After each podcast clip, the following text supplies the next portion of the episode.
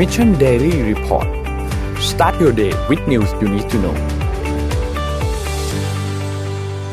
สวัสดีครับทีนี้ต้อนรับเข้าสู่ Mission Daily Report ประจำวันที่ 24 สิงหาคม 2020 นะครับ วันนี้อยู่พวกเรา 3 คนตอน 7 โมงถึง 8 โมงเหมือนเคย สวัสดีพี่เอ็ม สวัสดีพี่ปิ๊กครับ สวัสดีครับ สวัสดีค่ะครับ วันนี้วันจันทร์ข่าวอั้นทุกทุกวันจันทร์ข่าวจะอั้นนะครับ เพราะฉะนั้นเราไปกันที่ตัวเลขกันเลยดีกว่าครับ ขอภาพ N1 ครับ ตัวเลขผู้ติดเชื้อทั่วโลกตอนนี้นะครับอัปเดตโดยจอห์นฮอปกินส์นะครับเกิน 23 ล้านไปแล้วนะครับอยู่ที่ 23 ล้าน 219,390 คนนะครับตัวเลขผู้เสียชีวิตเช่นเดียวกันเกิน 8 0 0 0 0 ไปแล้วนะครับ84,697 คนนะครับตัวเลขผู้ที่รักษาหายแล้วกำลังจะเกิน 15 ล้านนะครับอยู่ที่ 14 ล้าน937,224 คนนะครับเราไปดูตัวเลขในไทยกันบ้างครับ มื่อวานนี้ทางด้านสบครายงานพบผู้ติดเชื้อเพิ่มเติม 5 คนนะครับ รวมแล้วเนี่ยสะสม 3,395 คน 5 คนที่เพิ่มเข้ามาใหม่เนี่ยอยู่ในสเตจควอนตีนทั้งหมดนะครับ เท่ากับว่าไทยตอนนี้ไม่พบผู้ติดเชื้อภายในประเทศเนี่ย90 วันติดกันแล้วนะครับ โดยรายใหม่ที่มาเนี่ยมีอินเดีย 1 รายนะครับ อังกฤษ 1 ราย แล้วก็จากโอมานอีก 3 รายนะครับ ตัวเลขผู้เสียชีวิตยังคงอยู่ที่ 58 คนนะครับ ยังไม่มีเพิ่มเติม แล้วก็เมื่อวานนี้เนี่ย มีรักษาหายเพิ่มมา 1 คนนะครับ นั่นเท่ากับว่ามี 116 คนที่กำลังรักษาตัวอยู่ที่โรงพยาบาลนะครับ หรือว่าตอนนี้ไทยยังทำได้ดีอยู่นะครับยังทำได้ดีอยู่ยังไม่มีหลุดออกมานะครับนนท์ขอพูดถึงเรื่องเกี่ยวกับสถานการณ์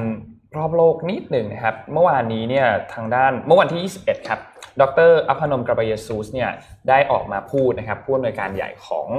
WHO นะครับออกมาพูดเกี่ยวกับเรื่องของโคโรนาไวรัสนะครับ คือตอนนี้เนี่ย หลาย ๆ ประเทศก็มีการประกาศเกี่ยวกับเรื่องวัคซีนกันออกมาใช่ไหมครับอะเปิดโดยรัสเซียเนี่ยแหละแล้วก็หลาย ๆ ประเทศเองก็มีการประกาศสั่งโดสของวัคซีนจำนวนมาก เราจะเห็นเลยว่าสั่งโดสกันยังผลิตไม่ได้เลย แต่ว่าสั่งกันเต็มที่แล้วนะครับ ทีนี้ทางด้านดรกราเยซูสเนี่ยก็เลยออกมาเตือนนะครับว่าจริง ๆ แล้วเนี่ยเรื่องของโควิด -19 เนี่ยมีความเป็นไปได้สูงมากที่จะอยู่กับเราไปอีกอย่างน้อยนะครับ2ปีนะครับแล้วก็ไม่อยากให้ ฝากความหวังไว้กับวัคซีนมากขนาดนั้น เพราะว่ามันยังไม่มีอะไรการันตีนะครับว่านักวิทยาศาสตร์จะสามารถหาวัคซีนมาได้จริง ๆ เพราะฉะนั้นสิ่งที่ควรจะทำเนี่ยเขาพูดอย่างนี้เลยนะ we cannot go back to the way things were ก็คือเราไม่สามารถที่จะกลับไปใช้ชีวิตแบบเดิมได้แล้ว เราจำเป็นที่จะต้องปรับตัวต้องใช้ชีวิตแบบใหม่เลยคือ ไม่สามารถที่จะใช้ชีวิตแบบเดิมได้แล้วจริงๆอะแม้ว่าจะมีวัคซีนแล้วก็ตามนะครับ ทีนี้มันมีบทความหนึ่งจาก BBC นะครับเขาไปสัมภาษณ์นักวิทยาศาสตร์คนหนึ่งชื่อคุณมาร์ควอลพอร์ตนะครับมาร์ควอลพอร์ตเนี่ยอยู่ในกลุ่มที่ปรึกษาทางด้านวิทยาศาสตร์สำหรับเหตุฉุกเฉิน คือเขาเป็นคนที่ให้คำแนะนำกับรัฐบาลของสหราชอาณาจักร ทีนี้เขาก็บอกว่าคือแม้ว่าจะมีวัคซีนมาแล้วก็ตามเนี่ยนะครับ ประชาชนหรือว่าประชากรทั่วโลกเนี่ยยังมีความจำเป็นสูงมากที่จะต้องฉีดวัคซีนอยู่เสมอ เหมือนกับวัคซีนไข้หวัดใหญ่คือ มีความจำเป็นที่จะต้องฉีดทุกปี อย่างที่เราทราบว่า ตัวเชื้อไวรัสเนี่ยมันมีการกลายพันธุ์อยู่ตลอดเวลาไอตัววัคซีนไข้หวัดใหญ่ที่เราฉีดกันอยู่ทุกวันนี้เนี่ยมันก็ไม่ได้เป็นวัคซีนที่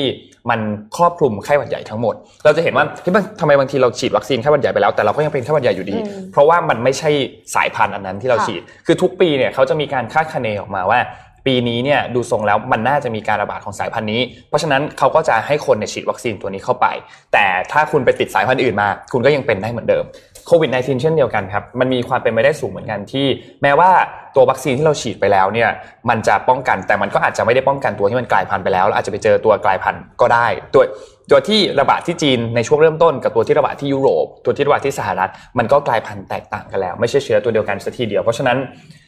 มันจะไม่ได้ป้องกันได้ทั้งหมดร้อยเปอร์เซ็นต์แล้วก็ระยะเวลาในแต่ละคนเนี่ยส่วนใหญ่ก็จะไม่เท่ากันด้วยบางคนฉีด ปีหนึ่งอยู่ได้ปีหนึ่งเลยบางคนอาจจะอยู่ได้แค่ 6 เดือน นักวิทยาศาสตร์ก็ยังไม่ได้ออกมาการันตีเรื่องนี้ว่าตัววัคซีนจะอยู่ได้นานแค่ไหน เพราะฉะนั้นเรื่องของตัววัคซีนเนี่ยมีความเป็นไปได้สูงมากที่มันจะอยู่กับเราไปอีกนานเหมือนกับไข้หวัดใหญ่นะครับเพราะฉะนั้นเรื่องของโรคเนี่ยก็อยากให้ทุกคนเนี่ยแสดงความกังวลนิดนึง แม้ว่า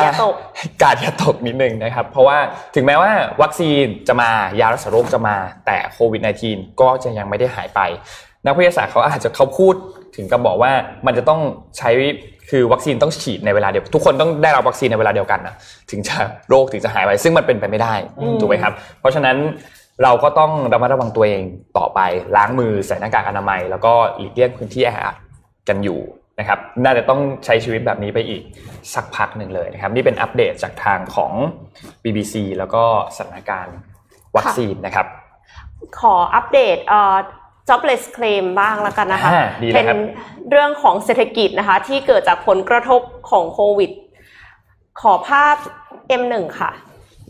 ค่ะ เมื่อสัปดาห์ที่ผ่านมานะคะ สหรัฐเปิดเผยตัวเลข ผู้ขอสวัสดิการว่างงานครั้งแรก ซึ่งก็คือ initial jobless claim เนี่ยมากกว่า 1.1 ล้านราย ซึ่งสูงกว่าที่คาดการณ์ในสัปดาห์ ที่ผ่านมาเนี่ยนะคะครับเพราะว่านนท์น่าจะจำได้ว่าสัปดาห์ก่อนหน้านั้นน่ะ มันลดลงอ่ามันลดลงใช่ต่ำกว่า1ล้านรายเป็ครันบครั้งแรก แล้วคนก็ดีใจกันปรากฏอ่าว่าตอนนี้อะค่ะ กลับมาที่สูงกว่า 1.1 ล้านรายแล้ว ทั้งทั้งที่นักวิเคราะห์เนี่ยคาดการณ์อยู่ที่ระดับประมาณ 9 0 0 0 0 0รายนะคะอืมนอกจากนี้กระทรวงแรงงานได้ปรับตัวเลขยื่นขอสวัสดิการว่างงาน initial jobless claim ครั้งก่อนหน้าที่บอกว่าต่ำกว่า 1 ล้าน ก็คือยังต่ำกว่าอยู่ แต่ว่าเป็น 971,000 รายอืมก็ใกล้ๆ แตะ1ล้านอยู่ดีนะคะครับแล้วก็นอกจากนี้ยังมีสวัสดิการครั้งแรกเอ่อต่อเนื่อง initial jobless claim เนี่ยได้ได้กลับมาพุ่งสูงขึ้นเนี่ยคือขณะที่พุ่งสูงเป็นก่อนหน้านี้มีการสูงเป็นประวัติการณ์แต่ครับระดับ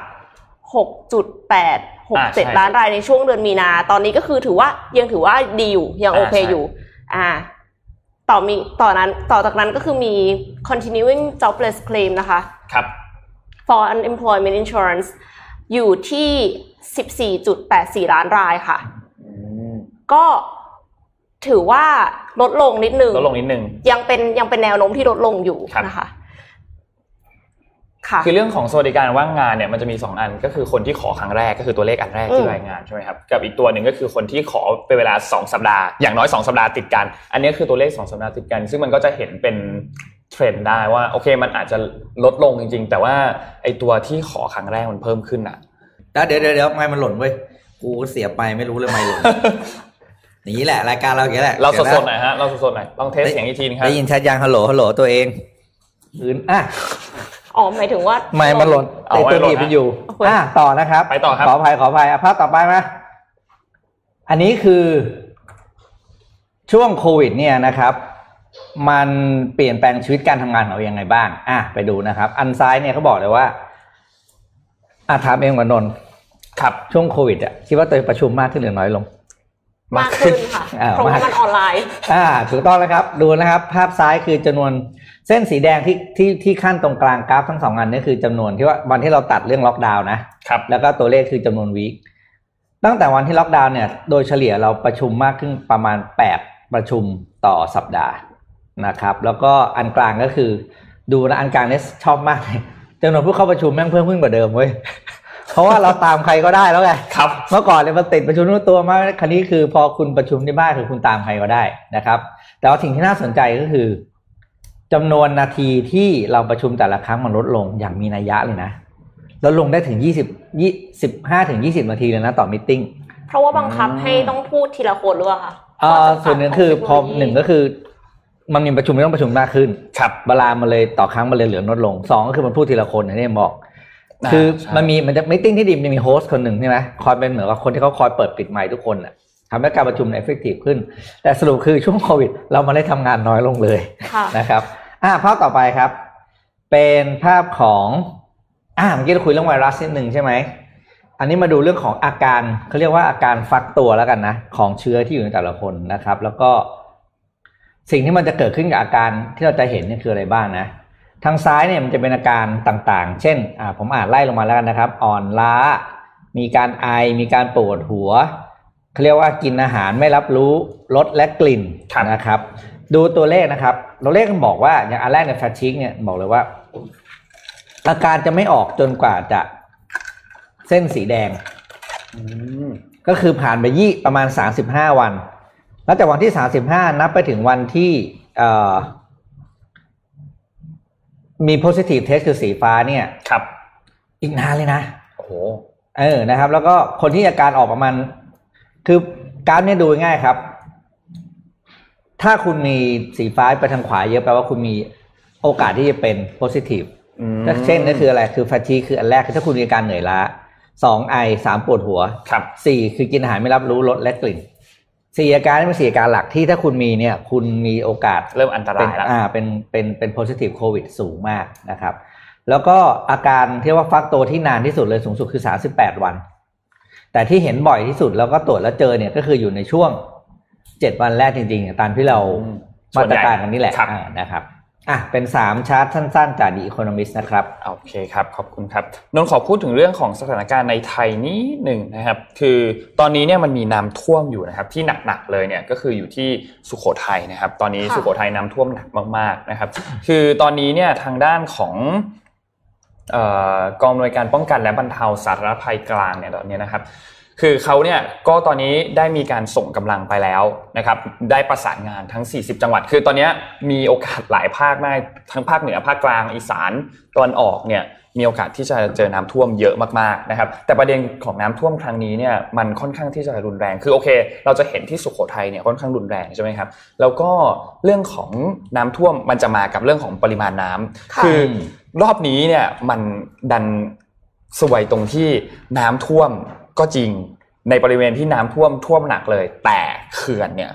ไม่ไม่เต็มอืมคือ ถ้าใครจำแรงก็แรงหนักคือแรงก็ยังแรงอยู่นะครับ คือถ้าใครจำเอ่อกราฟที่พี่ปิ๊กเคยเอามาให้ดูได้ สีสีแดงเนี่ยคือคือแห้งนะครับอืมสีแดงคือแห้งนะครับ คือสถานการณ์น้ำไม่ค่อยดีเท่าไหร่นะครับ คือต้องการคือน้ำค่อนข้างน้อยไอ้ยสีเขียวเนี่ยน้ำน้อย สีเขียวไม่ใช่สีแดงสีเขียวเนี่ยคือน้ำน้อยนะครับ แล้วก็เขื่อนหลักๆ หลาย ๆ เขื่อนเนี่ยก็ยัง มีปริมาณน้ำค่อนข้างน้อยอยู่นะครับ ยังไม่ใช่สถานการณ์ที่ดีสักเท่าไหร่นะครับสำหรับสถานการณ์น้ำตอนนี้คือน้ำก็ท่วม แล้วก็น้ำในเขื่อนก็น้อย ไม่อืมไม่เพียงพอที่จะเก็บไว้ใช้ในช่วงหน้าแล้งนะครับ ยังคือปัญหาเรื่องของน้ำนี่มันไม่รู้จะแก้ไงตั้งแต่พี่เกิดจนพี่จะตายอะเอาไว้ว่าพี่ได้ยินมาตลอดอะครับ คือเอาเป็นว่านะเอาจริงพี่พี่พูดอย่างนี้เลยนะ ประเทศไทยเนี่ยนะ พี่ว่าตั้งแต่พี่เกิดจนพี่อายุเจ็ดตอนเนี้ย พี่ได้ยินว่าเรามีเขื่อนคือพี่บอกเขื่อนมันดีนะ แต่บางบางพื้นที่มันจำเป็นต้องมีก็คือมี ครับ พี่ได้ยินเขื่อนแค่อันเดียว คือเขื่อนป่าศักดิ์ชลสิทธิ์อืมที่สร้างในยุคสมัยชีวิตพี่อะครับ คือนอกนั้นแม่งไม่รู้ไปเอาเงินไปทำอะไรหมดอะแต่ถนนเนี่ยสร้างจังอืมคือบางทีต้องเข้าใจนะครับว่าภาคการเกษตรบ้านเราเป็นเกษตรเนอะมันจำเป็นต้องมีอ่างเก็บน้ำบ้างอะไรบ้างอะไรอย่างเงี้ยนะคือสิ่งเออที่กูสิ่งที่น่ากลัวคือ ถ้าสมมุติว่าหน้าฝนน้ำท่วม แต่ถ้าหน้าแล้ง น้ำแห้งและขาดน้ำอีกเนี่ยอืมจะไม่ใช่เรื่องที่ดีเลยนะครับค่ะเพราะว่าอย่างปีที่แล้วเนี่ยก็เห็นอยู่ว่าน้ำมันสถานการณ์หน้าแล้งเนี่ยรุนแรงมาก ถ้าใครได้ได้ได้ตาม ถ้ามีบ้านอยู่ต่างจังหวัดหรืออะไรอย่างเงี้ยนะครับ จะเห็นเลยว่าหน้าแล้งเมื่อปีที่แล้วเนี่ยหนักมากๆ หนักในรอบ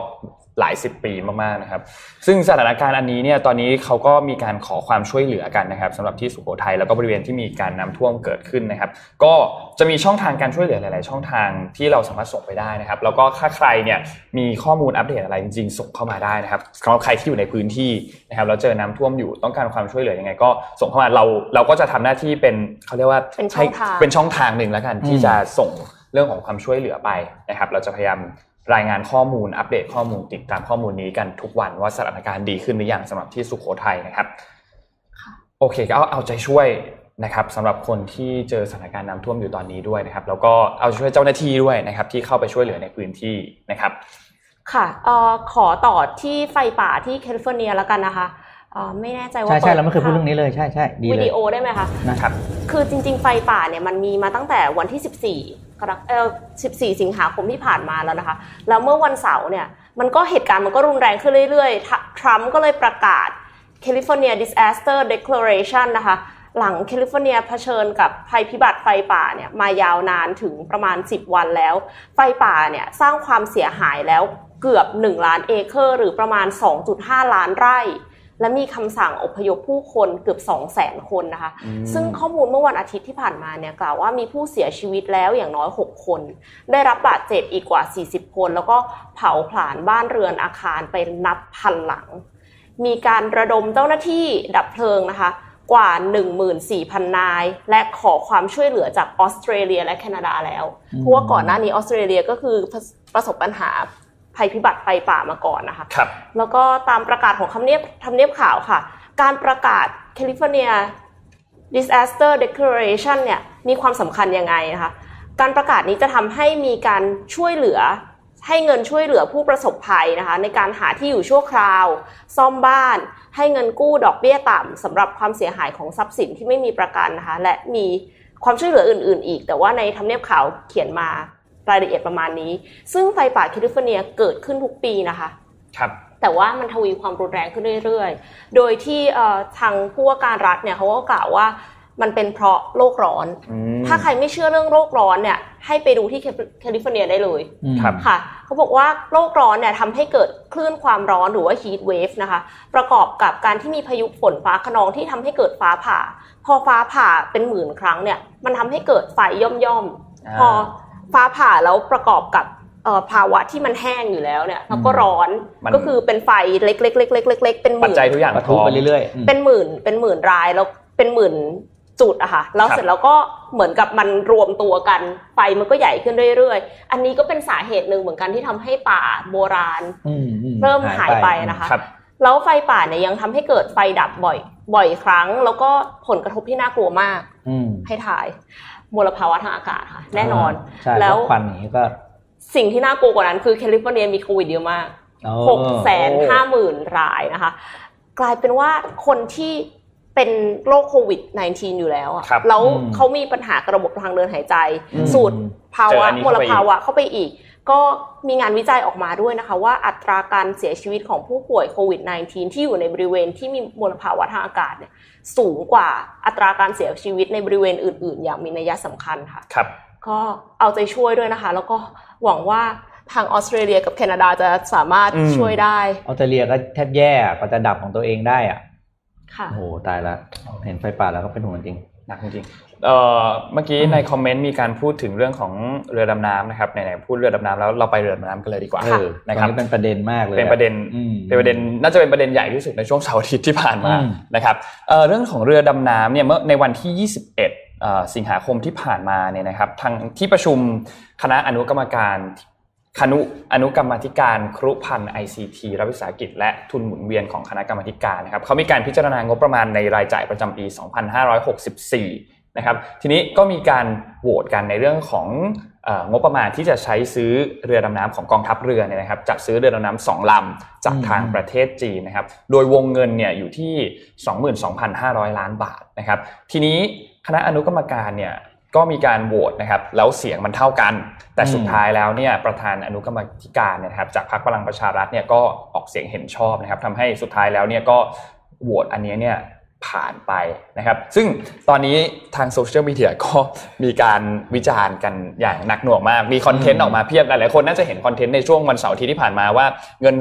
22,500 ล้านเอาไปซื้ออะไรได้บ้างทำอะไรได้บ้างอ่าอืมที่เช่นเอาไปซื้อรถเมย์เอาไปซื้อนู่นนี่ก็น่าจะเห็นคอนเทนต์อันนั้นแล้วนะครับ ทีนี้โนนว่าเรื่องเรื่องนี้เนี่ยมันเกิดขึ้นในช่วงเวลาที่มันรุนแรงสถานการณ์การเมืองค่อนข้างรุนแรงอืมในช่วงเวลาตอนนี้ แล้วก็เรื่องของเรือดำน้ำเนี่ยเรื่อง จริงๆจริงๆตั้งแต่ปีที่แล้วมาจนถึงช่วงต้นปี เราก็มีข่าวซื้อนู่นซื้อนี่ซื้อนี่เรื่อยๆนะครับอืมมีมาเรื่อยๆ อันนี้ก็เป็นอีกอันหนึ่งนะครับ นนคิดว่าเรื่องตอนเรื่องอันนี้เนี่ยมาดูเรื่องเวลาดีกว่า ในช่วงเวลาตอนนี้เนี่ยเหมาะสมหรือเปล่านะครับอืมเกี่ยวกับเรื่องของการที่จะซื้อเรือดำน้ำอันนี้นะครับ เพราะว่าสถานการณ์ตอนนี้เนี่ยในเรื่องโควิดเองโอเคในไทยอาจจะดีนะครับ แต่ว่าอย่างตัวเลขที่ออกมา เห็นแล้วใน GD ในควอเตอร์ที่2เนี่ย GDP เราก็ติดลบ 12.2 ใช่ไหมครับ สถานการณ์เศรษฐกิจก็ไม่ค่อยดีเท่าไหร่ค่ะนะครับ เพราะฉะนั้นเรื่องนี้เนี่ยก็คิดว่าฝากรัฐบาลพิจารณาอีกครั้งหนึ่งละกันคือโควิดมันจบเศรษฐกิจเพิ่งเริ่มนะครับอันนี้รับรองได้โค้ดนี้ไม่ผิดแน่นอนท่องไว้ได้เลยใช่นะครับ คือหรือว่าถ้ามันมีความจำเป็นเรื่องของเรือดำน้ำจริง ๆ นนท์คิดว่าเรื่องการ ให้ข้อมูลกับประชาชนเนี่ยค่ะน่าจะก็ออกมาบอกจริงว่าเกิน่าดอะไรออกมาบอกว่าสื่อสารอ่าสื่อสารนิดนึงว่าโอเคเรือดำน้ำจำเป็นต้องซื้อเพราะอะไรเพราะอะไรหนึ่งสองสามสี่หรือว่าก็มารีวิวเรือดำน้ำให้เราดูก็ได้คือว่าคืออย่าอย่าให้ประชาชนสงเดากัสันยเองอ่าพใช่อเดากันเองเนี่ยรัฐบาลจะบริหารงานยากครับถูกต้องอืมคิดว่าให้ข้อมูลเราดีกว่า เราจะได้อืมทราบนะครับว่าสาเหตุคืออะไรทำไมถึงต้องซื้อในช่วงเวลาตอนนี้อะไรอย่างนี้นะครับอืมโอเคครับอะนะครับ ไปดู ข่าวสั้นๆอะขอภาพต่อมานะครับไปดูเรื่องของที่สหรัฐอเมริกานะครับที่เขามี extra employment รอบสองนะครับที่ว่ามีการช่วยเหลือ ไปดูแต่ละรัฐนะครับ ว่ารอบสองมีการทำอะไรไปแล้วมางรอบแรกเนี่ยจบไปแล้วครับรอบสองที่คุยกันว่าตกลงกันไม่ได้แล้วก็ผ่านไปแล้วที่ทำเซ็นไปแล้วจะได้ไหมอ่าใช่คือเราเราสรุปกันไม่ได้อันนั้นเซ็นแบบเลื่อนเลื่อนเลื่อนออกไปเลื่อนออกไปใช่ไหมเป็นเลื่อนเป็นเลื่อนเพิ่มระยะเวลาออกไปอ่ขยายระยะเวลานะครับอ่านี่คือ บางรัฐนี่มีการ approve แล้วนะครับ บางรัฐก็ยังไม่มี action นะดูดูพื้นที่แต่ละรัฐแล้วกันนะครับ อย่างสีเทาเนี่ยก็คือยังไม่มีความเคลื่อนไหวใด ๆ นะครับ สีแดงเนี่ยอ่ามีเซาท์ด a โกตานะเดี๋ยวนะที่ไม่ได้ยื่นตัวขอความช่วยเหลือจากรัฐบาลเพิ่มเติมนะครับ ส่วนรัฐใหญ่ๆก็อย่างแคลิฟอร์เนียอย่างหรืออย่างอลาบามาเนี่ยนะครับก็อิลิอ่าอินเดียนาก็ยังมีการขอ แต่ส่วนมากเนี่ยยังนิ่งกันอยู่นะครับ ยังไม่มีการยื่นขอว่าจะต้องขอไอ้สามร้อยหรือสี่ร้อย เหรียญต่อสัปดาห์เพิ่มเติมนะครับ ก็ลองดูว่าจะเป็นยังไงต่อไปอืมนนท์ขอพาอืมไปพูดถึงเรื่องของ เอ้ยลืมเราลืมพูดถึงเรื่องนี้เลย ที่ประชุมสบคตอนก่อนหน้านี้ชุดเล็กเนี่ยเขาชงให้ต่อพรกฉุกเฉินอีกหนึ่งเดือนใช่ไหมครับ ซึ่งล่าสุดเมื่อวันที่ 21 ที่ผ่านมาทางด้านที่ประชุมใหญ่ก็มีการแถลงออกมาแล้วนะครับ ว่าเห็นชอบที่จะต่อพรกฉุกเฉินต่อไปอีกหนึ่งเดือนจนถึงสิ้นเดือน กันยายนนะครับ ต่อไปนี้ก็หลังจากนี้ก็คือรอทางที่ประชุมคอรมอนะครับว่าคือเขาจะมีการนำเสนอหลังจากนี้นะครับ คืออมพอสวคชุดเล็ก ชงมาปุ๊บสวคชุดใหญ่เห็นด้วย ก็จะเข้าที่ประชุมคอรมอนะครับว่าจะเห็นด้วยหรือเปล่าให้ต่อพรกฉุกเฉินต่อไปอีกหนึ่งเดือน แต่ก็จากสถิติแล้วนะครับ ในช่วงเวลาการต่อพรกฉุกเฉินในช่วง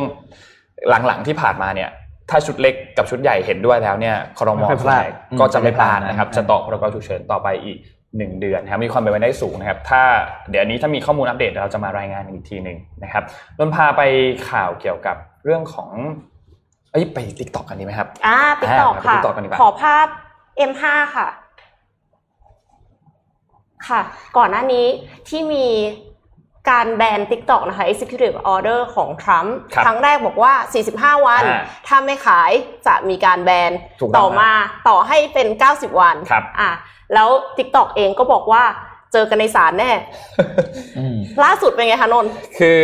TikTok เนี่ยหลังจากที่เป็นฝ่ายถูกกระทำมาสักพักหนึ่งนะครับคือ TikTok เนี่ยต้องบอกว่า CEO ก็เป็นคนอเมริกาอ่าเอ่อ headquarter ก็อยู่ที่อเมริกาอยู่ที่อเมริกา คือค่ะพยายามทุกอย่างแล้วที่จะ เป็นอเมริกาที่สุดแล้วจ้างนะครับงานคนอเมริกัน 1,500 คนถูและกบต้อองกว่าจะจ้างอีก 10,000 คนครับอืมคือพยายามทุกทางแล้วนะฮะแต่สุดท้ายก็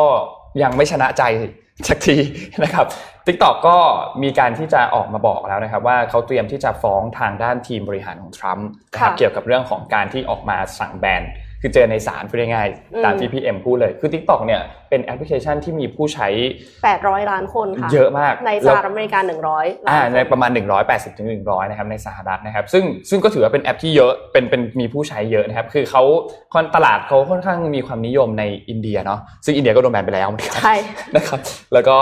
เอ่อในจีนเองแต่ในจีนเป็นอีกแอปหนึ่งนะครับแต่ว่าเป็นของ b y d a n c e เหมือนกันนี่แหละนะครับซึ่ง TikTok เองเนี่ยต้องบอกว่าในบริษัทที่เขาจะเข้าซื้ออะ Microsoft อย่างเงี้ย Oracle Oracle Twitter อย่างเงี้ยค่ะ Twitter กับจริงๆ Twitter เนี่ยเล็กกว่า TikTok อีกนะนะครับโอเค Microsoft ใหญ่กว่าอันนี้แน่นอนอยู่แล้วนะครับ ซึ่ง TikTok เนี่ยกลายเป็นเอ่อเหมือนเป็นอุปกรณ์แล้วตอนเนี้ยว่าแต่ละเอ่อเขาเรียกว่าอะไรแต่ละบริษัทที่เป็นทำเกี่ยวกับเรื่องของเทคโนโลยีเนี่ยเขาก็ยังไม่ได้มีตัวเขายังเขาเรียกว่ายังไม่มีผลิตภัณฑ์ที่ เข้าถึงผู้บริโภคผู้ใช้มากขนาดนี้ Microsoft เองก็ไม่ได้มีโซเชียลมีเดียที่เข้าถึงผู้ใช้ได้เมื่อเทียบกับอืมอย่าง Facebook เทียบกับอย่างเอ่อ Apple ที่มีแอปพลิเคชันอื่นๆใช่ไหมครับ ทีนี้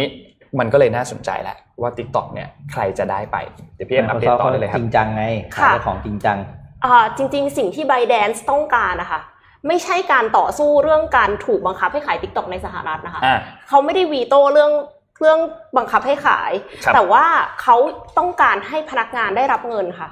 คือถึงแม้ว่าจะมีการแบนแล้วเนี่ย ดูเป็นคนดีมากเลยอะอืมคือคือกลัวว่าพนักงานจะเดือดร้อนนะคะ อ่า แล้วก็เอ่อไม่ได้ต้องการให้การเจรจาเนี่ย เป็นไปในระยะเวลาที่สั้นจนบีบคั้นกลายเป็นเลหลัง ครับมบอกว่ากลายเป็นเหมือนกับว่าจะต้องรีบขายให้มันหมดไปอะนะคะ อืมซึ่งประกาศว่าจะยื่นฟ้องภายในวันนี้ หมายถึงว่าภายในวันที่ 24 สิงหาคมก็คือคืนนี้ครับเพราะฉะนั้นเราก็ต้องดูต่อไปว่าตกลงสิ่งที่จะฟ้องเป็นยังไงบ้าง แล้ว TikTok เองก็เปิดเผยว่าตัวพนักงานก็จะฟ้องด้วยนะคะโอ้โหเหรอไม่ใช่ไม่ใช่คือรวมตัวกันบริษัทอย่างเดียวนะอืมอืมพนักงานก็จะฟ้องด้วย และนอกจากนั้นค่ะมีอีกข่าวหนึ่งค่ะ เป็น WeChat ค่ะครับ WeChat ก็โดนเหมือนกันใช่ไหมก่อนหน้าใช่ครับนี้เมื่อวันศุกร์ที่ผ่านมาค่ะสำนักข่าว AP รายงานว่ากลุ่ม Non-profit US WeChat User Alliance ครับ คือเหมือนแบบเป็นพันธมิตรของ user ที่ของใช้ WeChat WeChat ครับค่ะเขามีชื่อกลุ่มด้วยนะคะ ยื่นฟ้องทรัมป์ค่ะ เพื่อขัดขวาง executive order ที่จะแบน WeChat ที่จะมีผลในวันที่ 20 กันยายน คือถ้านับ 90 วัน 45 วันค่ะ จะเป็น 20 กันยายนนี้ครับซึ่งโน้นค่ะนนนนเสริมพี่พี่เอ็มนิดหนึ่งก็คือในเรื่องของการไอตัวการที่จะยื่นฟ้องอันเนี้ย กับเรื่องของดีลที่ Oracle กับทาง Microsoft จะซื้อเนี่ยแยกกันนะอ่าเขาบอกว่าจะมันกระทบมันจะมันจะไม่กระทบกันนะครับค่ะสำหรับตัวนี้อันนี้เป็นข้อมูลจากทาง CNBC เสริมให้นิดหนึ่งนะครัค่ะบอ่ากลับมาที่ WeChat นะคะ มีมีคนให้ข้อสังเกตว่า เอ๊ะตกลง Tencent หรือว่า WeChat เนี่ยเขาไปปั่นหรือเปล่าเหมือนกับว่าไปทำอะไรหรือเปล่าเขาบอครักบว่า คือทางกลุ่มเนี่ยเขาบอกว่าเขาไม่เกี่ยวข้องอืมค่ะเขาเป็น user เฉยๆ แต่ว่าเขาใช้ WeChat เนี่ยนอกเหนือจากในการแชทแล้วเขาบอกว่าเขาใช้ Warship ด้วยอืมเพราะฉะนั้นสิ่งที่เขาเคลมนะคะเขาก็เลยบอกว่า executive order ของทรัมป์เนี่ยขัดต่อ freedom of speech นะคะก็คือเสรีภาพในการแสดงความคิดเห็น นอกจากนั้นเนี่ยยัง violate freedom free exercise of religion ด้วย คืออ๋อเหรอตอนแรกอ่านแล้วก็ฟังเราก็งงๆนิดนึงค่ะ คือเสรีภาพในการนับถือศาสนา เพราะว่าเขาอ้างว่าการที่เขาจะต้องจะต้องเอ่อ worship จะต้อง pray ครับจะต้องทำพิธีกรรมอะค่ะกลายเป็นว่ามันถูกขัดขวาง เพราะว่าอืม WeChat เนี่ยใช้ไม่ได้นะคะ แล้วก็มีสิทธิอื่น ๆ ตามรัฐธรรมนูญอีกด้วย โจทย์เนี่ยต้องการให้มีการยืดเวลาออกไปก่อนค่ะ แล้วก็กำหนดกฎที่ต้องปฏิบัติตาม รวมถึงโทษหากไม่ปฏิบัติ หากไม่ปฏิบัติตามนะคะครับไม่ใช่การแบนไปเลยอ่าค่ะ ก็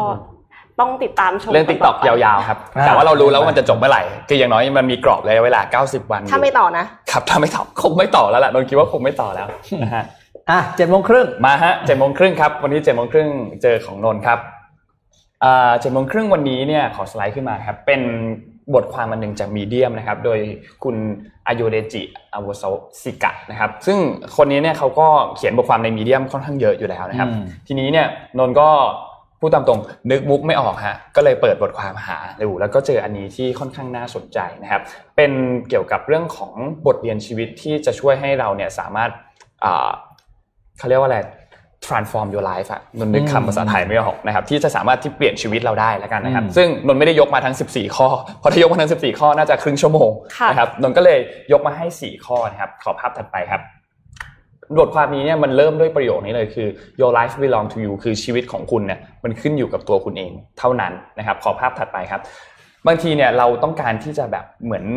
เซิร์ฟความต้องการของคนอื่นมากเกินไป แต่เราลืมที่จะเซิร์ฟความต้องการของตัวเอง บางทีเราก็ลืมเรื่องนี้ไปเหมือนกันนะครับ บางทีเราก็กลัวที่กลัวความคิดเห็นของคนอื่นมากเกินไป เมื่อก่อนที่จะเข้าไลฟ์กับพี่ปิ๊กเมื่อกี้พี่ปิ๊กพูดถึงเรื่องหนังสือกล้าที่จะถูกเกลียดไอ้ไอ้หนังสือเลิกเป็นคนดีแล้วจะมีความสุขใช่ไหมครับ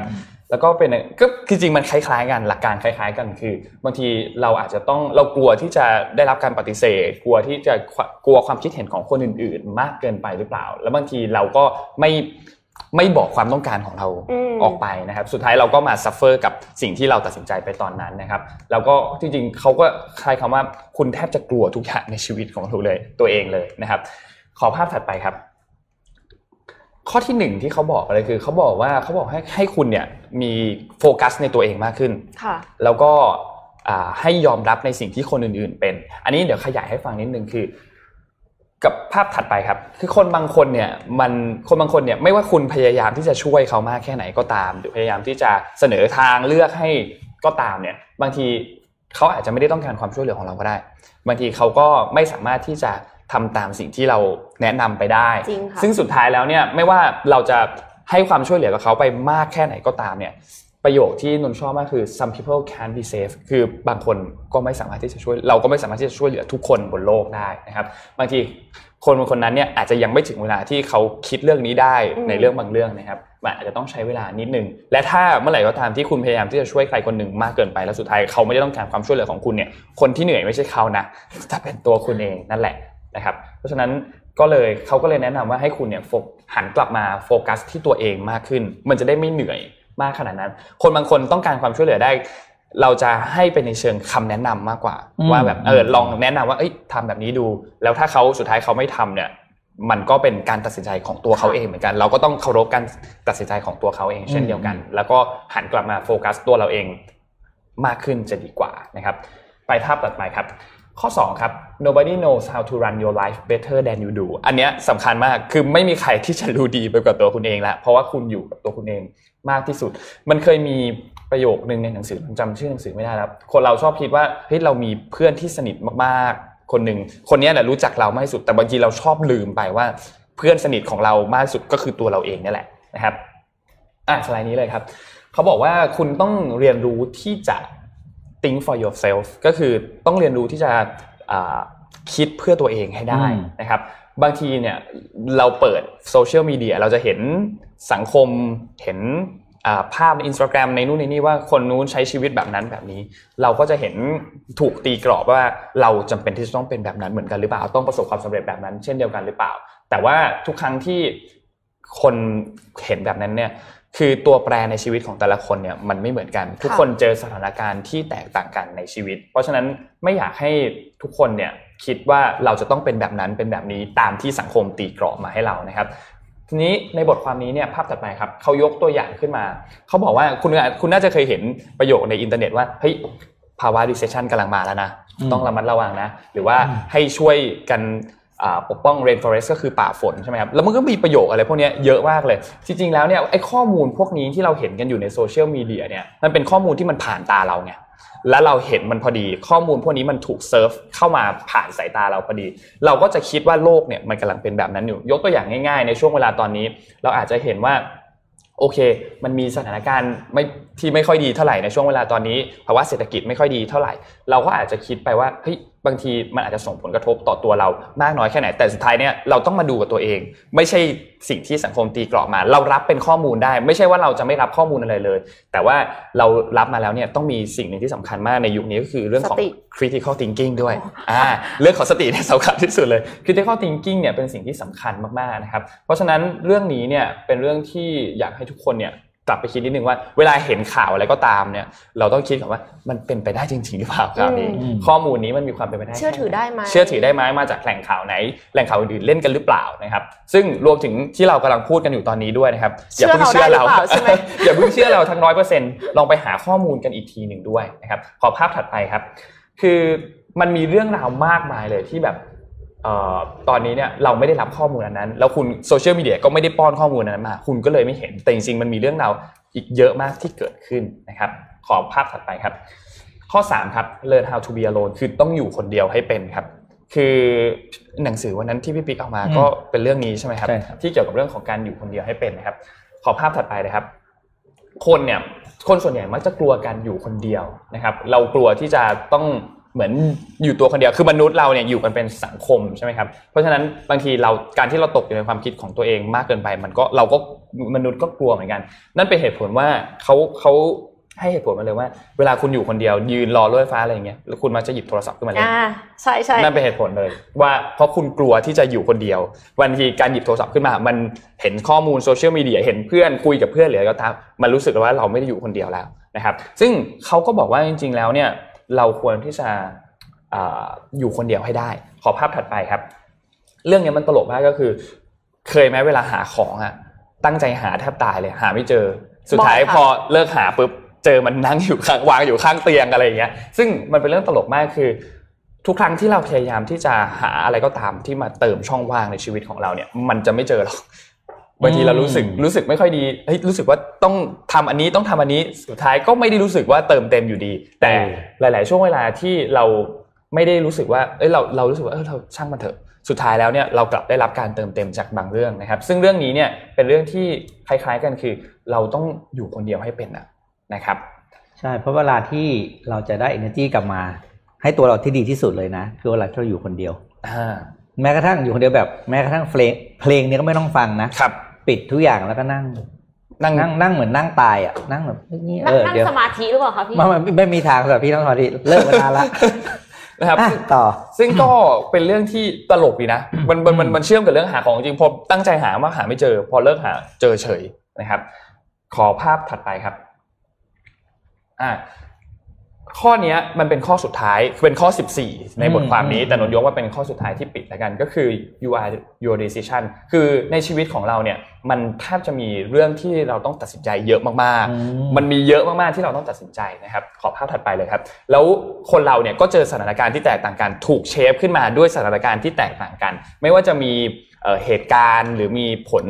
ที่มันตามมาจากหลังเหตุเอาคำที่ตามมาหลังฉะนั้นเนี่ยมันก็ทุกคนก็เจอแบบนั้น กันแตกต่างกันไปหมด เพราะฉะนั้นนั่นเป็นเหตุผลว่าทำไมทุกคนถึงเติบเติบโตมาแตกต่างกันนะครับอืมและสุดท้ายแล้วเนี่ยไม่ว่าเราจะตัดสินตัดสินใจทางไหนก็ตามเนี่ยนั่นเป็นทางเลือกที่คุณตัดสินใจ เพราะฉะนั้นคุณก็จะทำยังไงก็ได้แหละคุณต้อง deal with the outcome ให้ได้ คือต้องจัดการกับผลที่มันตามมาให้ได้นะครับ ไม่ว่าสถานการณ์มันจะเป็นแบบไหนก็ตามนะครับ นี่ก็เป็นบทความจากคุณอโยเดจิอโวสิกะนะครับจาก มีเดียมเดี๋ยวนนท์จะเอ่อโพสต์ตัวลิงก์บทความอันแปะนี้ไว้ให้ละให้แปะไว้ให้ละอ๋อแปะไว้แล้วใช่ไหมครับแปะไว้แล้วขอบคุณมากครับพี่ปิ๊กก็ลองไปตามอ่านทั้ง 14 ข้อดูได้อันนี่นนท์ยกมาให้แค่อืม4ข้อนะครับก็เป็นบทความที่ที่เจ๋งดีนะครับแล้วก็คือไอ้พวกเนี้ยเวลาเห็นบทความ เจ็ดโมงครึ่งที่เราทำมา ไม่ว่าจะเป็นจากใครก็ตามเนี่ยนนอยากให้ทุกคนเอาไปลองใช้ ไม่ต้องเอาไปทั้งหมดก็ได้ ลองใช้ข้อเดียวอืมถ้าในสัปดาห์หนึ่งอะมันจะมีคำแนะนำสัก 20 ข้ออย่างเงี้ยคุณหยิบไปใช้ได้ข้อเดียวแล้วมันเวิร์กแค่นั้นก็พอแล้วนะค่ะไม่จริงจำไม่จำเป็นต้องนำทุกข้อไปใช้ก็ได้ เพราะว่าทุกข้อก็จะไม่ได้เหมาะกับทุกคนหรอกทุกข้ออมก็ต้องนำเพราะมันคือการทดลองะอ่าใช่มันต้องทดลองใช้แล้วเห็นผลก็ใช้ต่อถูกต้องต่อครับไปไอ้นะครับอ่าอะเดี๋ยวพาไปดู เรื่องราวที่เกาหลีบ้างนะครับ อันนี้หลายคนน่าจะอาจจะไม่รู้แต่ว่าจะได้รู้แหละว่าจริงๆเราจะพูดถึงเกาหลีเนี่ยหลายคนบอกประเทศเขาส่งออกอะไร โทรศัพท์ซัมซุงใช่ไหมอ่าแล้วก็อุปกรณ์อิเล็กทรอนิกส์แล้วก็ soft culture ก็คือเพลงหนังค่ะซีรีส์ใช่ไหมครับครับ ที่เกาหลีครับ มันจะมีธุรกิจอยู่ตัวหนึ่งนะครับ ที่ตอนนี้กำลังเขาเรียกว่าก้าวขึ้นไปยึดครองโลกเลยนะ โลกเลยเหรอะโลกเลยนะครับอะพูดถึงเกี๊ยวซ่าเอ็มคิดว่าเป็นเกี๊ยวซ่าที่กินอยู่ที่ญี่ปุ่นน่ะอืม ของญี่ปุ่นปะก็คิดว่าของญี่ปุ่นญี่ปุ่นเกาหลีเหรอจะเล่าภาษานี้ให้ฟังนี่ครับดูหน้าตานะครับอะวันนี้มีไอ้ยะหน้าตาเหมือนที่กินเลยอะมีธุรกิจตัวหนึ่งมาเล่าให้ฟังที่เกาหลีนะครับ ชื่อ CJ ถ้าผมอ่านผิดขอโทษจริงนะผมอ่านภาษาเกาหลีไม่เป็น CJ เชียวจีดังนะครับ ก็คือเป็นบริษัทผู้ผลิตอาหารใหญ่ที่สุดของเกาหลีนะครับ ตอนนี้เนี่ยกำลังจริงจังมากกับการขยายธุรกิจเกี๊ยวซ่านี้ออกไปสู่ทั่วโลกนะครับ โดยวิธีการขยายธุรกิจเกี๊ยวซ่าของเขาเนี่ยเขาน่าสนใจมากครับ คือเขาใช้วิธีการคือเข้าไปซื้อกิจการเกี๊ยวซ่าที่ประเทศนั้นๆ ซื้อกิจการที่ทำอยู่แล้วเพื่อที่จะได้โรงงาน ได้ร้านค้าที่ขายอยู่ได้ลูกค้าที่มีอยู่นะครับ โดย CJ ผมผมอ่านแค่ CJ แล้วกันนะขอโทษจริงเพราะว่าอ่านแล้วมันเดี๋ยวมันอ่านผิดแล้วมันดูไม่ค่อยดีครับนะครับโดยที่ญี่ปุ่นเนี่ยเขาเข้าไปซัดนะครับบริษัทเกียวซาเคอิคาคุนะครับซึ่งเป็นผู้ผลิต เกียวซานะครับแล้วก็เป็นเจ้าของร้านอาหารเกียวซากว่า 200 สาขาในญี่ปุ่นมาแล้วในปี 2019 แล้วก็เพิ่งไปซัดอีกเจ้าหนึ่งก็คือนานิวาฮิโตกุชิเกียวซาชะเชาเชานะครับ อันนี้ก็มีร้านค้าอยู่ 50 ร้านค้าที่อยู่ในซัปโปโรและในนานาฮาด้วยนะครับแล้วที่สำคัญคือตอนนี้เนี่ยขยายเข้าสู่สหรัฐอเมริกาแล้วนะครับ ร้านเกี๊ยวซ่าของเขาเองเนี่ยเขาไปเปิด ที่ใต้ตึก Rocky f e l l e r นะคุณ มันไม่ใช่ตึกกระจอกกระจอกนะโอ้โหคุณนะครับ แล้วดูนะครับเนี่ยอันนี้ก็คือ Asian Nikkei Review เนี่ยก็เลยเอาเปรียบเทียบให้ดูว่าไอ้ CJ ดังกับเมื่อเทียบคือเมื่อก่อนเขาเป็นบริษัทที่ขาย ผมเชื่อง่ายขายเหมือนเหมือนซอสปรุงรสอะครับ ก็คือขายเหมือนอายิโนโมโตที่ญี่ปุ่นน่ะขายอืม MSG ขายซอสขายอะไรต่างๆนะครับเขาก็เทียบให้ดูว่าไอ้ธุรกิจบริษัทนี้เนี่ยนี่ดูในยอดขายเขานะคุณดูยอดขาย แล้วก็ profit เขาเนี่ยดูยอดขายเพิ่มขึ้นตั้งแต่ปี 2015 จนถึง 2019 นะครับ หน่วยเนี่ยคือล้านล้านวอนนะครับ นี่เป็นตัวเลขวอน ภายใน 5 ปียอดขายเพิ่มขึ้นประมาณ 60%แล้วดู operating profit นะครับ ไม่ได้น้อยนะครับกำไรทุกปี มันจะมีภาพก่อนหน้านี้ใช่ไหมอันที่เทียบกับอาจิโนโมโตะใช่ปะภาพก่อนหรือภาพหลังอีกอันหนึ่งอ่าเดี๋ยวเทียบกับอาจิโนโมโตะคู่แข่งนะครับอาจิโนโมโตะเนี่ยเปิดก่อนเขามาประมาณห้าสิบปี ครับ แต่คุณดูยอดขายเขาดิแซงแล้วนะ อืม คือหนึ่งจุดสองล้านล้านเยนนะครับ แล้วก็จะดูสังเกตอันล่างครับ สินค้าเนี่ยคือ copy paste เลยคือถ้าจะเป๊ะเลยเป๊ะเลยเห็นไหมเป็นบริษัทล้อหลังแซงล้อหน้า ครับ คืออาจิโนโมโตะเนี่ยเขาไม่ได้เปลี่ยนตัวเองเลยอ๋อตั้งแต่เริ่มธุรกิจมาที่ค่ะญี่ปุ่นก็ขายซอสขายผงชูรสอะไรพวกนี้ต่าง ๆ แต่ไอเนี่ยคุณดูว่าชื่อเขาอ่านไงผมก็อ่านไม่ออกเลย CJ เนี่ยเขาทำเหมือนอาจิโนโมโตะเริ่มหลัง 50 ปี แต่ขยายเข้าสู่ธุรกิจ food process อืมแล้วก็ ตอนนี้คือเอาจริงเอาจังมากกับกับการขายเกี๊ยวซ่าเนี่ยนะครับ ตอนนี้เนี่ยในสหรัฐอเมริกาเนี่ยเขาเข้าไปซื้อกิจการโรงงานอาหารหลายแห่งแล้วปัจจุบันนี้เนี่ยมีโรงงานทำเกี๊ยวซ่าเนี่ยสิบเจ็ดแห่งในสหรัฐอเมริกานะครับรวมถึงการทำเกี๊ยวซ่าแช่แข็งส่งวอลมาร์ทแล้วก็โคด้วย คือถือว่าเป็นบริษัทเกาหลีอีกอันหนึ่งที่บอกว่าพอหันมามองเนี่ยโลกตกใจมาก ว่าเฮ้ยคุณเป็นเกาหลีแต่คุณขายเกี๊ยวซ่า แล้วคุณแบบไปมีไปเอส a b บิ h ธุรกิจในสหรัฐอเมริกาได้ใหญ่ขนาดนี้ ก็ติดตามดูนะครับว่าจะใหญ่ไปได้อีกแค่ไหนแต่ผมเชื่อว่าใหญ่อีกแน่ๆ ถ้าดูจากตัวเลขผลประกอบการแล้วนะคแต่รับบริษัทนี้ไม่ได้อยู่ในตลาดหลักทรัพย์ไม่อยู่ครับไม่อยู่โอ้โหเกาหลีเกาหลีไม่มีลิสต์ในในอเมริกาอยู่แล้วอ๋อค่ะนะครับอ่าไปที่สหรัฐอเมริกาต่อเลยแล้วกันนะคะครับขอภาพอืม M3 ค่ะอ่า ตลาดหุ้นนะคะดัชนี NASDAQ และ S&P 500ทำ new high นะคะท่ามกลางทั้งโควิดนะคะทั้ง California disaster นะคะโดยที่ดัชนีทั้งสองเนี่ยก็ต่อเนื่องนะคะ new high มาตลอดเลย แล้วก็ดาวโจนส์เนี่ยก็ปิดในแดนบวกด้วย เพราะว่าเฟดยังมีความเห็นว่าต่อจากนี้ถ้าไม่มี stimulus package อืมเศรษฐกิจจะกลับมาเติบโตยากลำบาก ก็เลยทำให้ นักลงทุนก็เชื่อว่าจะมีการอัดฉีดเพิ่มเติมนะคะอ๋อนอกจากนั้นค่ะครับขอภาพต่อไปเลยค่ะ เราก็รู้จักกันนี้นะคะ Tech Giants 4บริษัทนี้นะคะ ทั้ง Apple Amazon เอ่อ Microsoft แล้วก็ Alphabet บริษัทแม่ของ Google เนี่ยก็สูงขึ้นอย่างต่อเนื่องนะคะ อันนี้คือหุ้นตั้งแต่ที่เขาเริ่มเข้าตลาดเลยนะคะ ตอนนี้นี่คือพุ่งแบบ exponential growth คจรับริง ๆ ซึ่ง Apple เนี่ยมูลค่าบริษัททะลุ 2 ล้านล้าน เหรียญสหรัฐไปแล้วก่อนหน้านี้ แล้วก็เป็นบริษัทที่จดทะเบียนที่ใหญ่ที่สุดของโลกนะคะแล้วนอกจากเทคเฟิร์มจริง ๆ คือเขาไม่ได้กล่าวถึง แต่ว่าเรากล่าวถึงเองก็คือเทสลาอ่าเทสลาอ่าเดี๋ยวนนท์มีต่ออ่าเดี๋ยวเรานะมีมีคู่แข่งเทสลาเทสลาเนี่ยก็มาแรงนะคะ แต่ว่าเข้าใจว่าคือ Market Cap เนี่ยยังประมาณ 30,000 ล้านเหรียญสหรัฐ ก็เลยยังไม่เท่า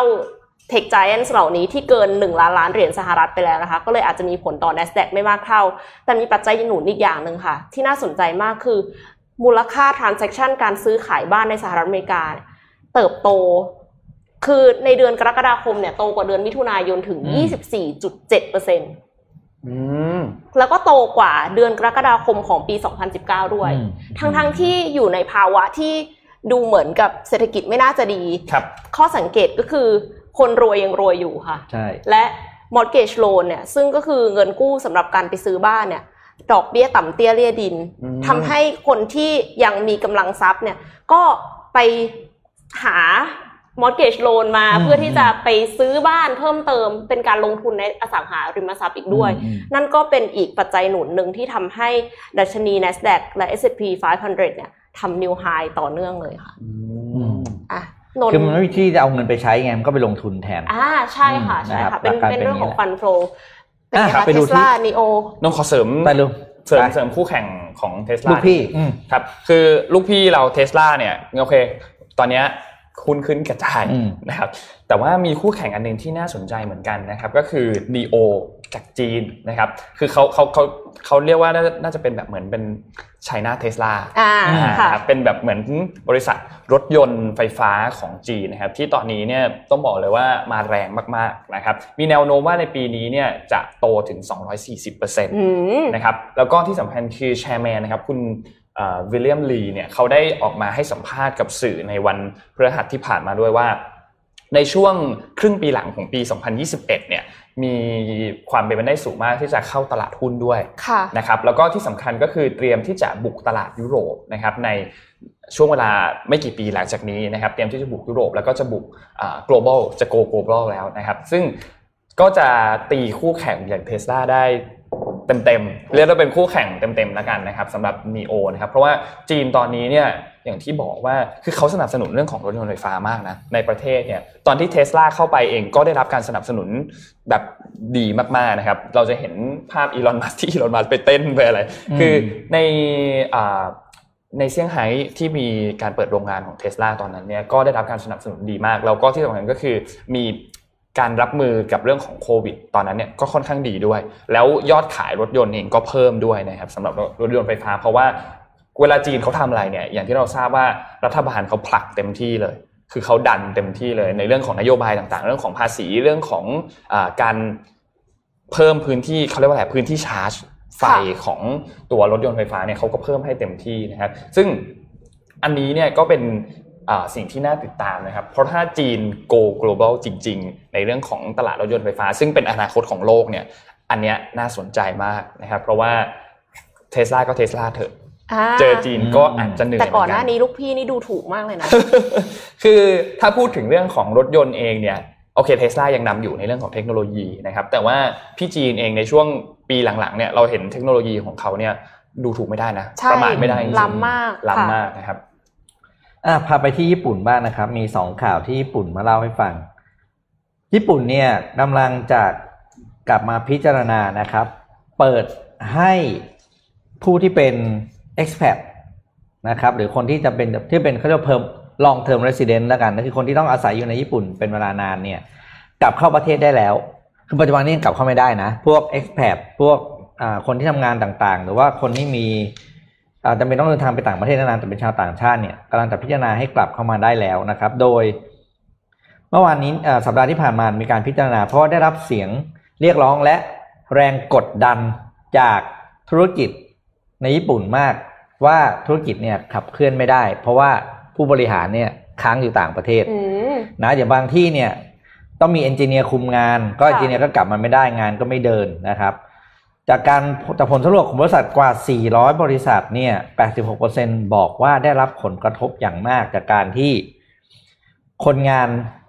คนทำงานหรือผู้บริหารหรือพนักงงานที่เป็นชาวต่างชาติแล้วกลับเข้ามาไม่ได้ทำให้งานมันติดขัดนะครับ ปัจจุบันนี้ญี่ปุ่นมีชาวต่างชาติอาศัยอยู่ประมาณ 2.6 ล้านคนนะแล้วก็ประมาณ 200,000 คนนี่แหละ เป็น long term resident ที่ตอนนี้ประมาณ 40,000คนยังกลับมาไม่ได้ แต่พอดีที่กลับไม่ได้เป็นตำแหน่งสำคัญ ก็เลยมีการร้องเรียนว่าเนี่ยจะให้กลับเข้ามาแล้วนะแล้วญี่ปุ่นก็ยังเริ่มพิจารณาแล้วนะครับ ว่าที่จะกลับมาเริ่มต้นให้เป็นเริ่มเริ่มต้นทำ business travel program กับจีนเกาหลีใต้ไต้หวันนะครับ ก็คือคนที่เข้ามาเนี่ยสามารถเข้ามาได้โดยที่ไม่ต้องควอลันทีนกับสามประเทศนี้นะ เพราะว่าตอนนี้เหตุผลทางธุรกิจมันมันกดดันมากนะครับ แล้วก็ที่สำคัญคือตอนนี้ญี่ปุ่นกำลังเริ่มความสามารถในการตรวจโควิดเทสที่สนามบินสามแห่งนะคือนาริตะฮาเนดะแล้วก็โอซาก้าคันไซนะครับ โดยจะเพิ่มขีดความสามารถในการตรวจ เทสเนี่ยหนึ่งหมื่นคนต่อวันเลยนะ ก็เรียกว่าเตรียมตัวเปิดประเทศเต็มที่ ใครอยากไปเที่ยวญี่ปุ่นเตรียมตัวนะจ๊ะ คาดว่าอีกไม่นานจะได้ไปเที่ยวนะครับยังยังยังไม่ยังไม่กล้าไปอะค่ะเออคือไปได้แล้วแต่กลับมาเจอของเราสองอาทิตย์อ่าแล้วมีภาพอันนึงมาฝากที่ญี่ปุ่นด้วยนะครับ ภาพ P10 ที่ส่งเข้าไป ใครที่ไปญี่ปุ่นก็จะต้องคิดถึงสถานีรถไฟที่ฮาราจูกุอันนี้เนาะนะ ทุกคนเชื่อว่าต้องเคยไปถ่ายรูปกับมันสักครั้งหนึ่งแหละ ก็มีข่าวมาบอกว่าเขากำลังจะเริ่มรื้อถอนวันนี้แล้วนะครับหลายๆคนที่ไปจะเห็นป้ายว่าสถานีนี้จะถูกรื้อถอนเพื่อปรับปรุงนะครับ วันนี้ก็เป็นวันแรกที่เขาจะเริ่มรื้อถอนแล้วก็เสียดายมากเออเนี่ยเพราะมันเป็น historic site นะครับสถานีรถไฟนี้มีอายุ 96 ปี เป็นไม้ทั้งส่วนมากเป็นไม้ ถ้าใครที่เคยไปถ่ายรูปไปเดินน่าจะนึกออกนะครับ ก็ส่งใจไปก่อนแล้วกันเนาะเพราะว่าเรายังไปไม่ได้นะครับครับค่ะไปที่อังกฤษกันบ้างไหมคะเดี๋ยวพี่ปิ๊กจะแตกหนังสือใช่ไหมเดี๋ยวคิมถามแต่ว่า แต่ว่าขอภาพ M6 ค่ะครับขายยอดค้าปลีกในอังกฤษนะคะ ในเดือนกรกฎาคมที่ผ่านมาเนี่ย ฟื้นตัวค่ะ ฟื้นมากขนาดไหนฟื้น สูงกว่าช่วงก่อนโควิดแล้วนะคะ เมื่อวันศุกร์ที่ผ่านมาสำนักงานสถิติแห่งชาติของอังกฤษเปิดเผยว่า ยอดค้าปลีกในเดือนกรกฎาคมเนี่ยพุ่งสูงขึ้นกว่าเดือนมิถุนายนไม่พุ่งเท่าไหร่ แต่ว่าสูงขึ้นกว่าเดือนมิถุนายน 3.6%และสูงกว่าที่คาดการไว้ด้วยนะคะ โดยเมื่อเทียบกับเดือนกรกฎาคมของปี 2019 เนี่ย กรกฎาคมปี 2020 ก็ยังสูงกว่า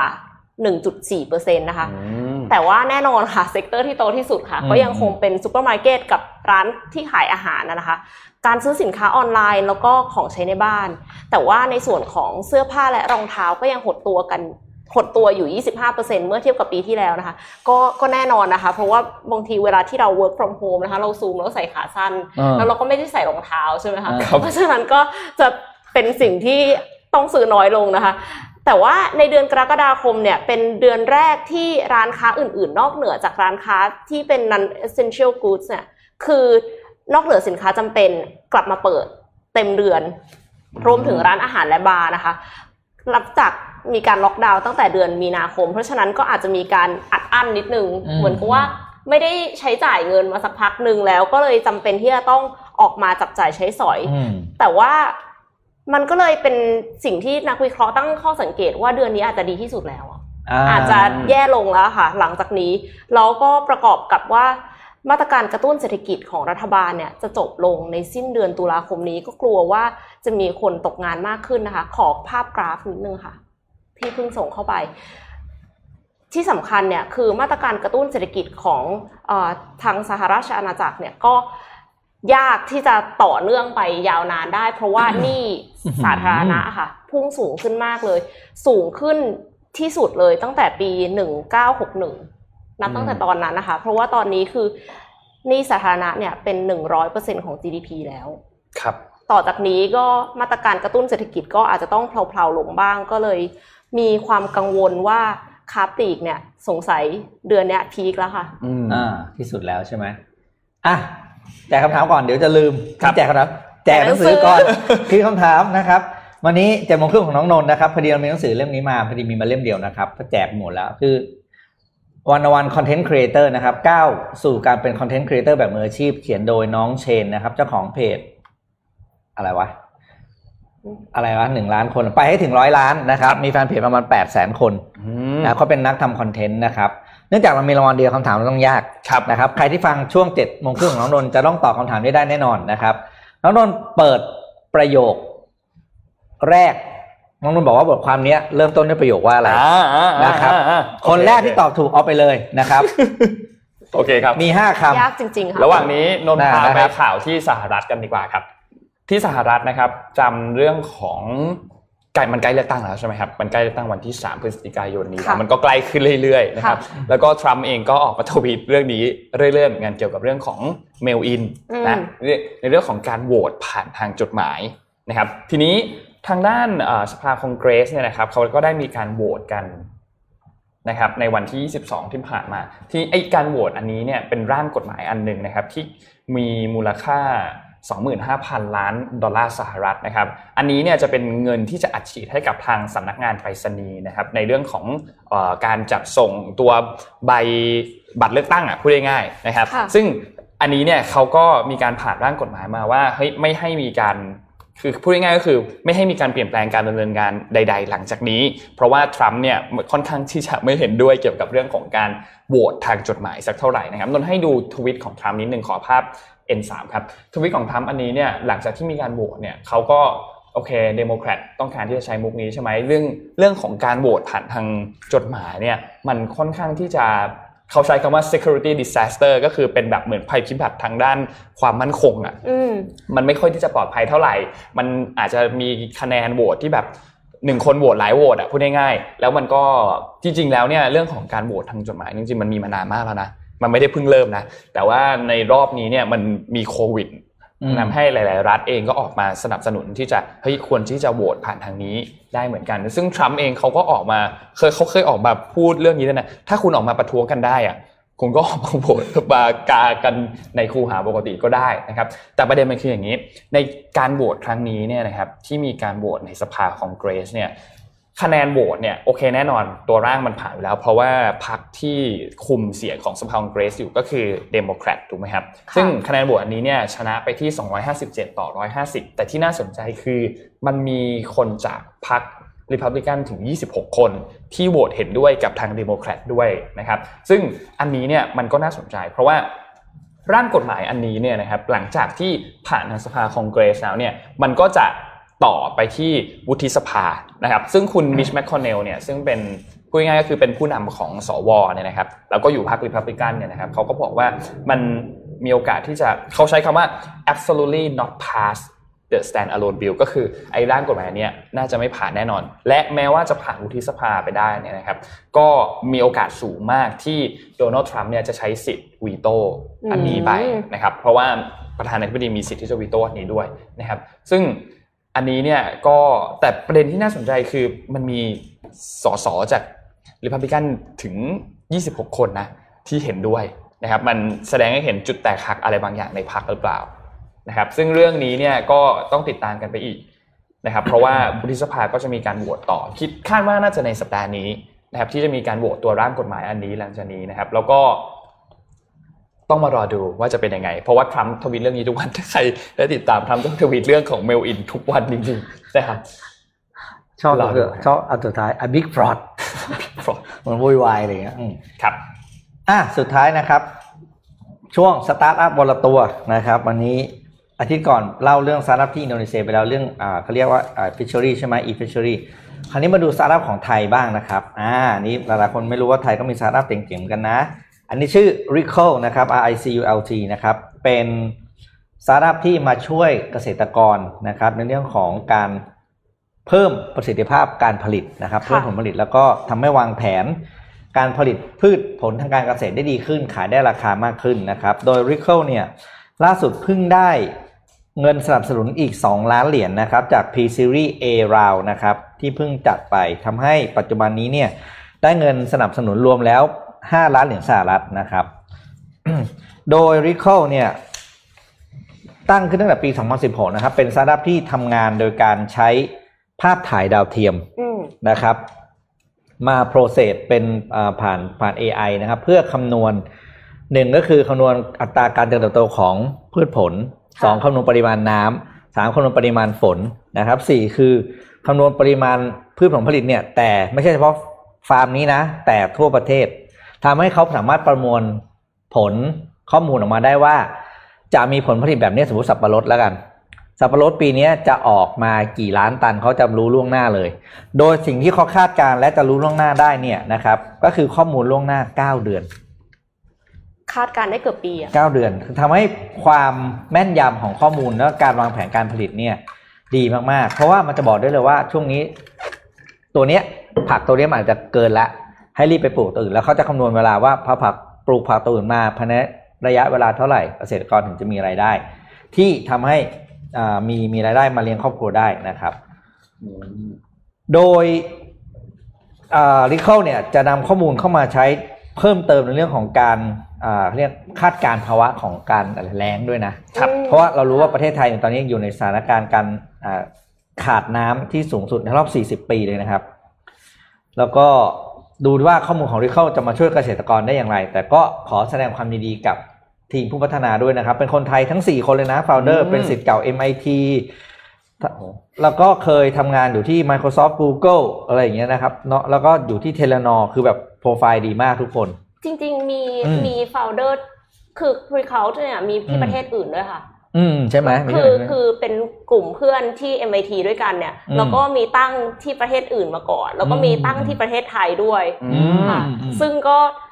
เทคมาก ๆ เลยล่ะ เจ๋งเจ๋งคือค่อนข้างที่จะไอเรื่อง Data เรื่องอะไรเงี้ยไว้ใจเขาครับปัจจุบันนี้มีเกษตรกรอยู่ในเครือข่ายเขาแล้วประมาณ 2 0 0แสนกว่าคนนะครับ ตามตัวเลขที่เห็นอยู่บนบนบนแถบขาวด้านบนของภาพนี้นะครับ ไม่ธรรมดาเลย ดีแล้วล่ะ เกษตรกรจะได้ ปลูกแล้วก็ขายได้ครับอืมนะคคิดรับว่าวันนี้น่าจะครบถ้วนมีนะครับมีคนตอบถูกยังคะต่อแล้วต่อแล้วต่อแล้วพี่แคปไปแล้วมีคนตอบแล้วพี่ cap ไปแล้วอ่าพี่ cap ไปแล้วครับโอเเดี๋ยวทางแอดมินจะติดต่อกลับไปทาง inbox นะครับ คุณบีบีหรือเบเบ้นี่แหละพอดีพี่ถ่ายรูปไว้ได้แล้วโอเคอ่านะขอแสดงความยินดีด้วยนะครับครับคำตอบคือ your life belongs to you นะครับ ไม่ใช่เจ็ดโมงครึ่งวันนี้นนท์กลับมาจากบีเดียมนะครับ ชอบมากเลย คุณฟ้าใช่ไหมชอบมากอันนี้ก็ไม่ไหวนะครับเอออะครัคบรบถ้วนวันนี้ ขอบคุณ SCB ด้วยนะครับที่อยู่กับเราทุกเช้าตอน7โมงถึง8โมงนะครับไว้เดี๋ยวมีเดี๋ยวเขาจะมีข้อมูลจาก SCB EIC มาฝากเราด้วยอืมนะครับวันอื่นนะครับขอบคุณมากๆแล้วก็ขอบคุณทุกคนด้วยที่อยู่กับเราตอนเช้านะครับแล้วพบกันใหม่วันพรุ่งนี้ครับมาเดากันฮะว่าพรุ่งนี้ใครมาอ่าครับผมนะครับ วันนี้เรา 3 คนลาไปก่อนครับ สวัสดีครับครับ Mission Daily Report